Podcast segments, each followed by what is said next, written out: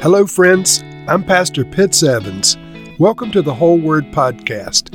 Let's get right to the Word of God. Psalm 40 is a well known Davidic psalm that contains some very powerful messianic prophecy that's quoted in the book of Hebrews in the New Testament about Jesus.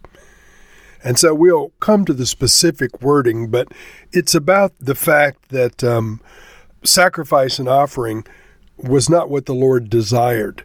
And it goes on and um, has some more things that are quoted in the book of Hebrews and applied to Christ. But I'll explain that when we come to it. The occasion for the writing of this psalm is is unknown, but David reveals some of his heartfelt devotion toward the Lord while calling on him for help. And as I said, it contains some the messianic prophecy that's quoted in Hebrews. So let's read now Psalm 40. For the director of music of David, a psalm. I waited patiently for the Lord. He turned to me and heard my cry. He lifted me out of the slimy pit, out of the mud and mire. He set my feet on a rock and gave me a firm place to stand. He put a new song in my mouth, a hymn of praise to our God. Many will see and fear the Lord and put their trust in him. Blessed is the one who trusts in the Lord, who does not look to the proud, to those who turn aside to false gods. Many, Lord, my God, are the wonders you have done, the things you planned for us. None can compare to you. Were I to speak and tell of your deeds, they would be too many to declare. Sacrifice and offering you did not desire, but my ears you have opened. Burnt offerings and sin offerings you did not require. Then I said, Here I am, I have come. It is written about me in the scroll. I desire to do your will, my God your law is in my heart. I proclaim your saving acts in the great assembly. I do not seal my lips, Lord, as you know. I do not hide your righteousness in my heart. I speak of your faithfulness and your saving help. I do not conceal your love and your faithfulness from the great assembly. Do not withhold your mercy from me, Lord. May your love and faithfulness always protect me for troubles without number surround me. My sins have overtaken me, and I cannot see. They are more than the hairs of my head, and my heart fails within me.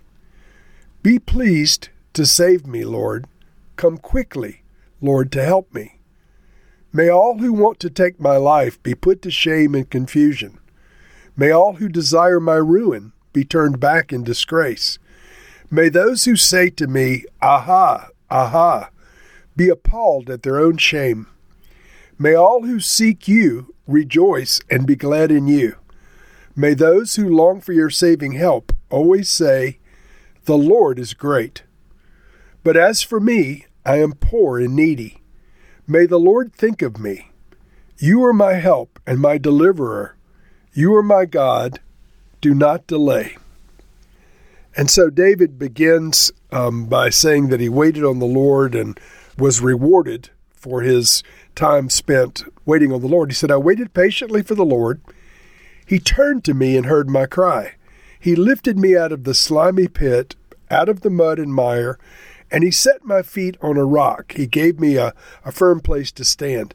That um, setting his feet on a rock is a common theme with David, indeed, with all of the scriptures using the uh, the rock as a metaphor for the Lord. He put a new song in my mouth, a hymn of praise to our God. Many will see and fear the Lord and put their trust in him. Blessed is the one who trusts in the Lord.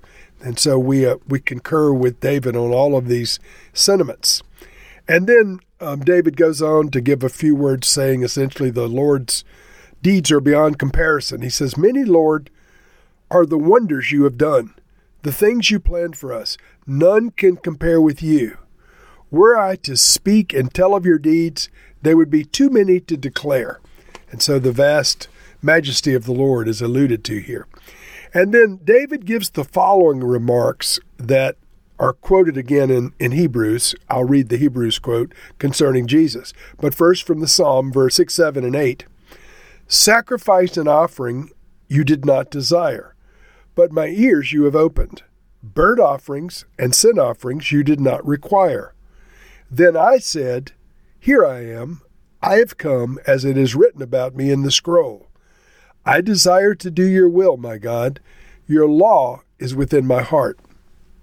And so the writer of Hebrews pins these words in chapter 10, verses 5 through 9. He says, Therefore, when Christ came into the world, he said, and then he begins to quote the psalm, Sacrifice and offering you did not desire, but a body you have prepared for me. With burnt offerings and sin offerings you were not pleased. Then I said, Here I am. It is written about me in the scroll. I have come to do your will. First he said, Sacrifices and offerings, burnt offerings and sin offerings you did not desire, nor were you pleased with them, though they were offered in accordance with the law. Then he said, Here I am, I have come to do your will. He set aside the first to establish the second, the writer of Hebrews writes. And so essentially, the, the writer of Hebrews is saying this psalm implies that the, the sacrificial system of the temple was not really the Lord's highest and best for the exoneration of mankind from their sins. It was, in fact, to give the Son of God as a sacrifice. And so when he says, Here I am, I have come to fulfill what is written about me in the scroll, it's that he would be transcendent for all sacrifices and offerings. He would go far beyond what was possible within the Old Covenant scriptures, making atonement with his own life. David goes back to describing uh, testimonies concerning the Lord after this. He says in uh, verse 9 in the Psalm 40 I proclaim your saving acts in the great assembly. I do not seal my lips, Lord, as you know. I do not hide your righteousness in my heart. I speak of your faithfulness and your saving help. I do not conceal your love and your affection from the great assembly.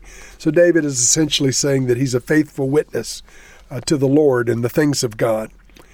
And then while confessing his sinful nature in the next few verses, David asks for mercy. He says in verse 11, Do not withhold your mercy from me, Lord. May your love and faithfulness always protect me. For troubles without number surround me. My sins have overtaken me, and I cannot see. They are more than the hairs of my head. And so the sins are more than the hair of his head. He goes on, and my heart fails within me. Be pleased to save me, Lord. Come quickly, Lord, to help me. And so he, um, as I said, invokes the Lord's grace, invokes the Lord's mercy, invokes the Lord's forgiveness, and asks for the Lord to save him and to come and to, to help him. He calls on the Lord for the judgment of the wicked next with a brief imprecatory offering in verse 14 and 15. May all who want to take my life be put to shame and confusion. May all who desire my ruin be turned back in disgrace. May those who say to me, Aha, aha, be appalled at their own shame. And then contrastingly, he calls for blessing on the righteous. He says, But may all who seek you rejoice and be glad in you. May those who long for your saving help always say, The Lord is great. And then David concludes this psalm with a personal prayer of commitment. But as for me, I am poor and needy. May the Lord think of me. You are my help and my deliverer. You are my God. Do not delay. And so, Lord, we first must thank you for the sacrifice of your Son, Jesus. Lord Jesus, we say to you directly, thank you that you said, Here I am. I have come to fulfill what's written about me in the scroll. And so, Lord, you were the perfect sacrifice, not for anything you had done, but for the sins that we had done. As David said, the sins were more than the hairs on our heads. So, Lord Jesus, we thank you. Heavenly Father, we thank you for this righteous sacrifice of, the, of Jesus. And Lord, we call on you for forgiveness of our sins. We call on you for blessings on the righteous. We ask you, Lord, that you would deliver us from trouble. And we say with David that you are our God. We will proclaim your greatness in the days that we have, Lord, in the midst of those who surround us.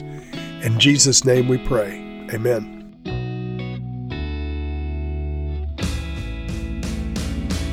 Thank you for listening to this episode of The Whole Word. It was brought to you by Whole Word Fellowship and the Northern Virginia House of Prayer.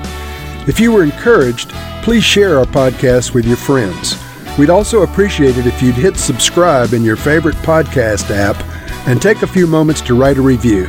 If you'd like more information on our church and our ministry, you can go to wholeword.net or wholewordpodcast.com for more information.